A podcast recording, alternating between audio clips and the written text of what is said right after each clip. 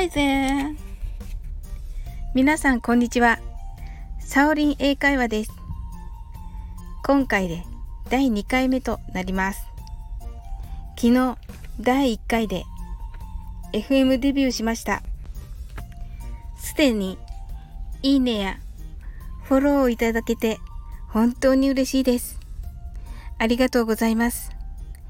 いいねやフォローをしてくださった方々、感謝です。すごくやる気が出ました。今後ともどうぞよろしくお願いいたします。嬉しすぎて力が入りまくって本気を出して暴走しそうになりました。そこをぐっと押さえて今日も簡単で楽しい聞く英会話教室という感じでスタートいたします。ゆったりと聞いていただけたらと思います。第2回目の今日は、海外に行っても、日本でも必ず使うフレーズ、excuse me についてです。excuse me はすみませんという意味ですね。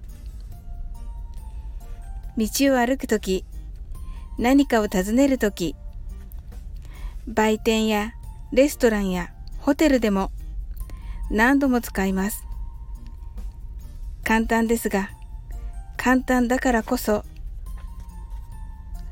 ネイティブに近い発音でおしゃれにかっこよく使っていただきたいです。それでは練習してみましょう。最初はゆっくり行ってみましょう。excuse me では、今度は excuse と me を別々に言ってみましょう。excuse excuse excuse のコツはこの最初の X をとても早く言うことです。X のように excuse と次は me です。me は最初に口をきつく閉じて発音してくださいね。me です。それではくっつけて言ってみましょう。excuse me excuse me です結構難しいですよね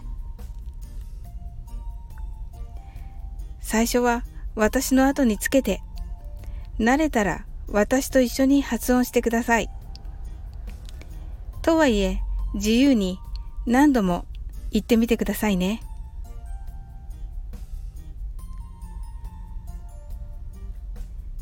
いざ海外で excuse me を使うとなるとなかなか出にくいものなのです。今のうちから自分のものにしておいてくださいね。この番組では皆様からのレターを募集しています。英語に関する素朴な質問など、どしどしお送りください。お待ちしています。いいねやフォローをいただけましたらとてもありがたいです。どうぞよろしくお願いします。それでは次の放送でお会いしましょう。See you!